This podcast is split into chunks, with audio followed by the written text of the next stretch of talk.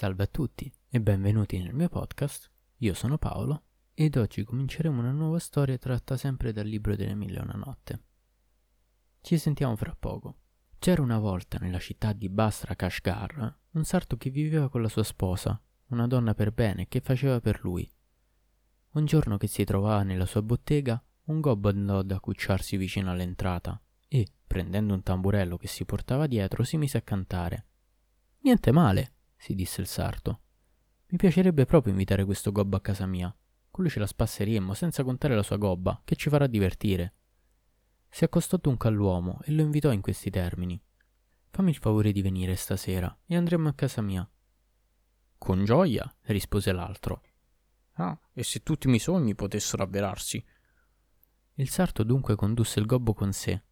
Ecco, a partire da quel momento ciò che avvenne. Ma lasciamo piuttosto la parola al sarto. Gli misi un piatto di frittura di pesce che avevo acquistato al mercato e ci sedemmo a mangiare. A un certo punto presi un boccone di pesce e lo ficcai in bocca al gobbo, fra le mascelle. Ed ecco che il boccone gli si piantò in gola di traverso, tanto che l'uomo cadde morto stecchito. Io non la feci lunga, e con mia moglie mi recai in tutta fretta col morto da un ebreo nostro vicino, che è dottore. Busso. Dico alla serva che è scesa ad aprirci dal piano superiore. Sale ad avvisare il tuo padrone che c'è un uomo con la moglie che vogliono mostrargli un malato preso da consunzione perché lo visiti.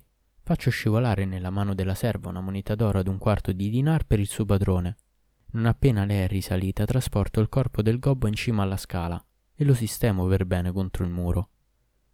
Poi con mia moglie ritorno in strada e a gran velocità me la do a gambe. Nel frattempo, di sopra, la serva diceva al suo padrone: Padrone, sotto c'è un uomo che hanno appena portato e che è malato di consunzione. Ecco d'altronde la moneta che mi hanno pregato di consegnarti perché tu scenda a visitarlo e a prescrivergli i rimedi opportuni. Alla vista della moneta d'oro che gli davano per scendere alcuni gradini, l'ebreo si rallegrò dell'insperata fortuna, al punto che dimenticò di accendere la lampada. Mentre usciva così nell'oscurità, gridò di lontano alla serva: Fammi luce! Ma al primo passo che fece urtò con la gamba al corpo del gobbo, di guisa che il cadavere, avendo perso l'equilibrio, ruzzolò dal pianorotto al pian terreno. L'ebreo, che non se l'aspettava, gridò da capo alla serva: La candela, presto, vediamo un po' che succede. Quando venne fatta la luce, esaminò il gobbo e dovette constatare che non era più in vita. Esdra, vienimi in soccorso, gridò. Mosè, Aaron e Gesù è figlio di Nun, soccorretemi. A quanto pare è inciampato nel malato e cadendo dalla sommità della scala fino in basso il poveretto è deceduto. Come posso sbarazzarmi del cadavere senza attirare l'attenzione di vicini? O Afir, asino di Esdra. Allora prese il corpo, lo portò di sopra e mandò a chiamare la moglie per metterla a corrente della disavventura. Quella esplose in rimproveri.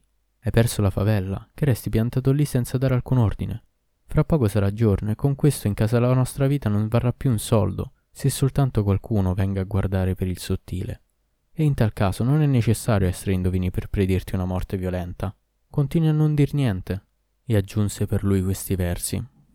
Finché il regolare succedersi dei giorni ti ha profuso la gioia, vi hai dato credito, e non ti sei curato dei rovesci del destino, dimenticando che sono sempre possibili. Le notti hanno firmato la pace con te, ma ti hanno circuito ipocritamente. È quando sono più serene che aprono la porta delle avversità. Proseguì. Lo vuoi finire di non far nulla? Al lavoro è svelto. Adesso tu e io portiamo il corpo sulla terrazza della casa e di lì lo facciamo scivolare nella dimora del vicino. È musulmano e forestiero. Il vicino dell'ebreo aveva l'alto incarico di provveditore alle cucine del sultano. La sua carica lo portava a ricevere grosse quantità di provviste alimentari che lui chiedeva sotto chiave in casa sua man mano che le prendeva in consegna. Ma le derrate sparivano sotto i denti di gatti e sorci e la cosa gli procurava ingenti perdite. Nemmeno la cantina che aveva fatto sistemare in guisa che nessuno vi potesse entrare impediva i danni. L'ebreo e sua moglie dunque trasportarono il gobbo sulla terrazza e, tenendolo per le mani e per i piedi, lo fecero scivolare attraverso il cammino d'aerazione nella casa del funzionario. Alla fine, quando toccò terra in piedi e saldamente appoggiato alla parete del condotto, se ne andarono. Ma avevano appena finito che sopraggiunse il provveditore. Tornava da una festicciola che alcuni amici avevano organizzato per il loro figliolo, che aveva completato la lettura del Corano. Era mezzanotte e l'uomo aveva con sé dei ceri, Aprì la porta, salì la scala di casa, varcò la soglia dell'appartamento e all'improvviso scorse la sagoma di un uomo in piedi nella rientranza del muro, proprio sotto il condotto che scende dalla terrazza e grazie al quale si dà aria alla stanza. Ci siamo, per Dio! gridò il provveditore. Tu che accusavi cani, gatti e sorci di quelle spiegabili sparizioni. Adesso, ragazzo mio, sai che se le tue provviste prendono il volo, è a caso di un figlio di Adamo. La carne me la prende lui, lo strutto me lo ruba lui, la coda di montone me la porta via lui. Quanti gatti e cani ho accoppato per niente, quanti misfatti ho sulla coscienza. Eh, il colpevole sei tu, sporco individuo. Sei tu che scendi dalla terrazza per il camino a rubarmi le mie provviste. Per Dio, avrai quello che ti meriti e non ho bisogno di nessuno per farmi giustizia. Impugnando un pesante mazzuolo di legno, fu addosso al gobbo in un balzo solo. Travolto dal furore, gli assestò un primo colpo che lo prese nel petto e lo fece crollare a terra. Dopo aver riassestato l'ultimo sulla schiena, il provveditore smise di bastonarlo per chinarsi su di lui e vedere se lo conosceva. Ma quando cercò di sollevargli le palpebre, poté soltanto constatare che era morto. Allora proruppe in un alto grido. Misericordia, l'ho accoppato! Non v'è potere né forza che in Dio l'Altissimo, l'immenso! Divenne pallidissimo ed ebbe l'impressione di essere anche lui sul punto di morire. Dio maledica lo strutto e la coda di montone. Noi siamo proprietà del Signore ed è a Lui che faremo ritorno. Poi, dando un altro sguardo, si accorse della gobba che l'uomo aveva sul dorso. Gobbo maledetto, come se questo non ti bastasse.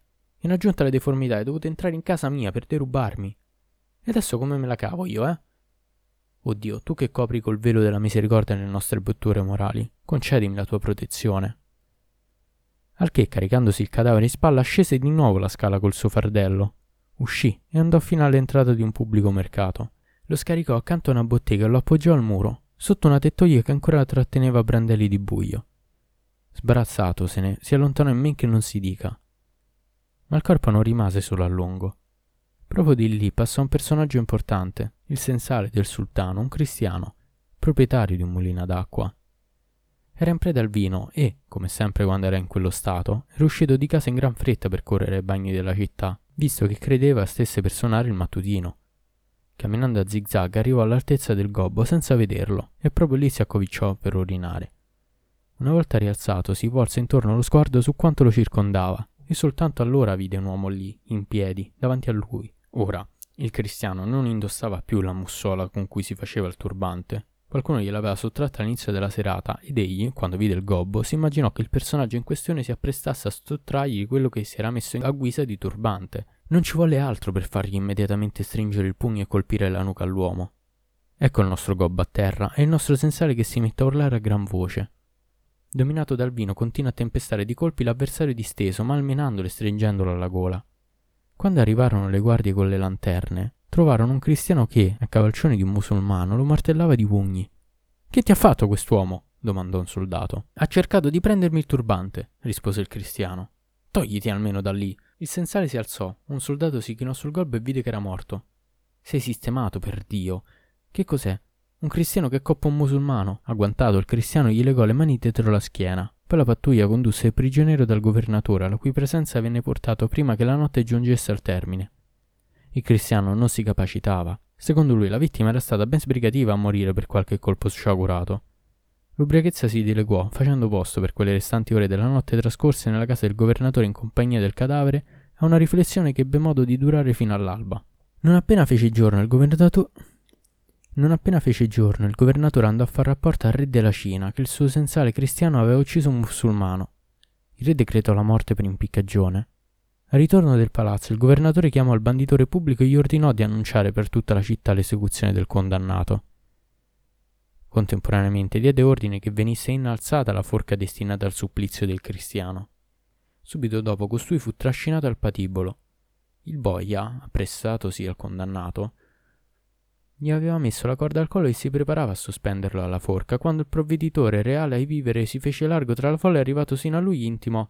Fermati, non è stato quest'uomo a cedere il gobbo, sono stato io. Cosa dici? gridò il governatore.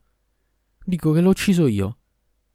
E raccontò la sua storia, come aveva colpito il gobbo dopo il mazzuolo di legno e come aveva trasportato il cadavere per collocarlo, in piedi, in un angolo del mercato. Mi basta, aggiunse, dover sopportare il rimorso del delitto che ho commesso sulla persona di un musulmano. Non ho bisogno che mi pesi sulla coscienza anche la morte di un cristiano. Devi impiccare me e nessun altro adesso che hai ascoltato la mia confessione. Alle parole del provveditore il governatore ordinò al boia. Lascia libero il cristiano e impicca al suo posto quest'uomo, visto che denuncia se stesso. Il boia agguantò il provveditore e lo pose di fronte alla forca.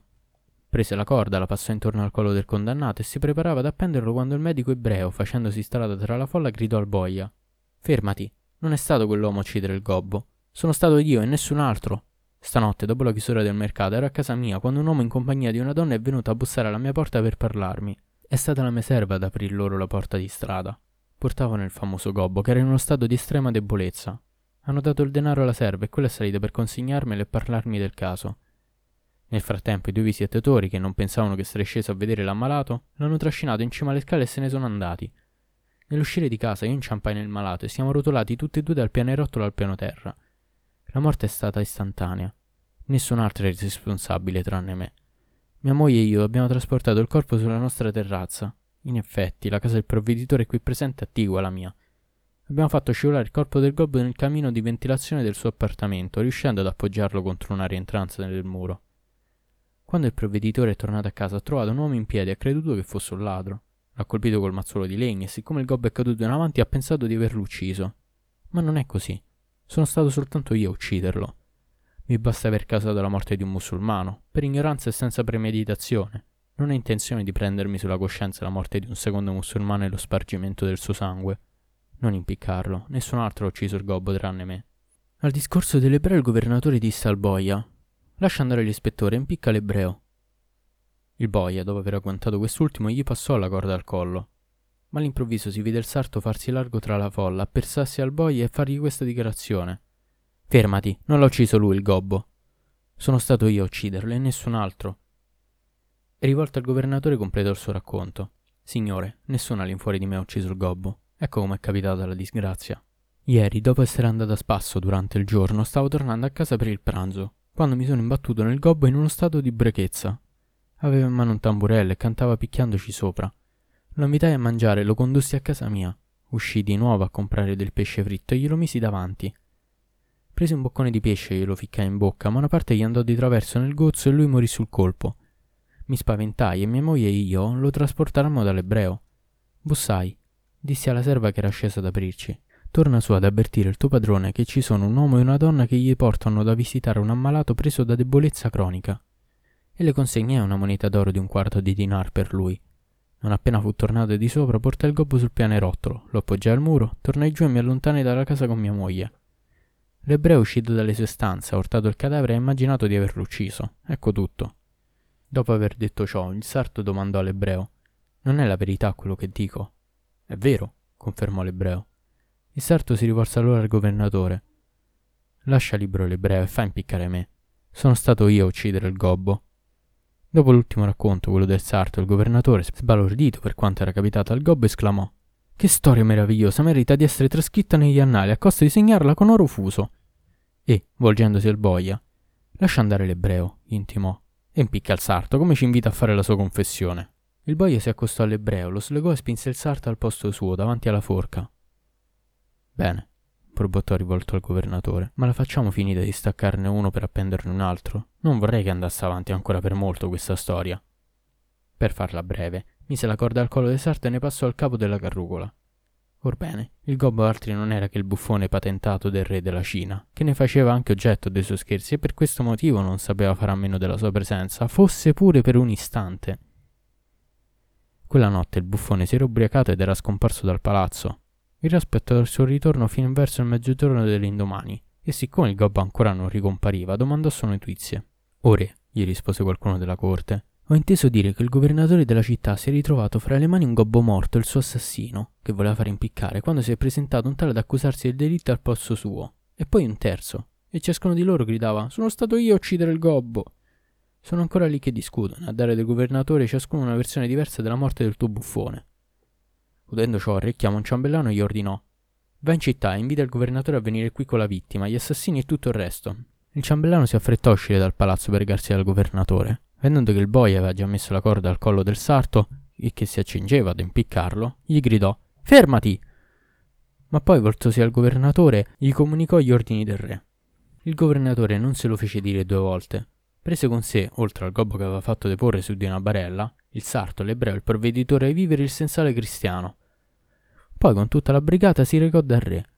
Una volta in presenza del sovrano, baciò la terra e narrò la storia di ciascuno dei quattro con il gobbo, da cima a fondo.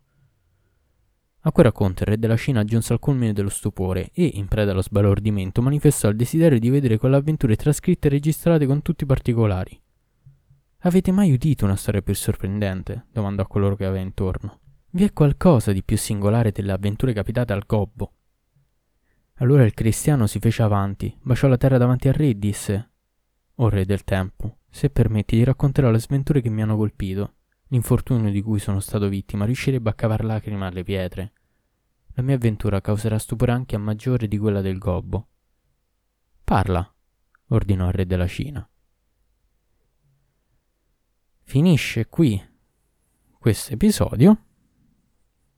Continueremo domani con il racconto del cristiano. E niente, ci sentiamo alla prossima.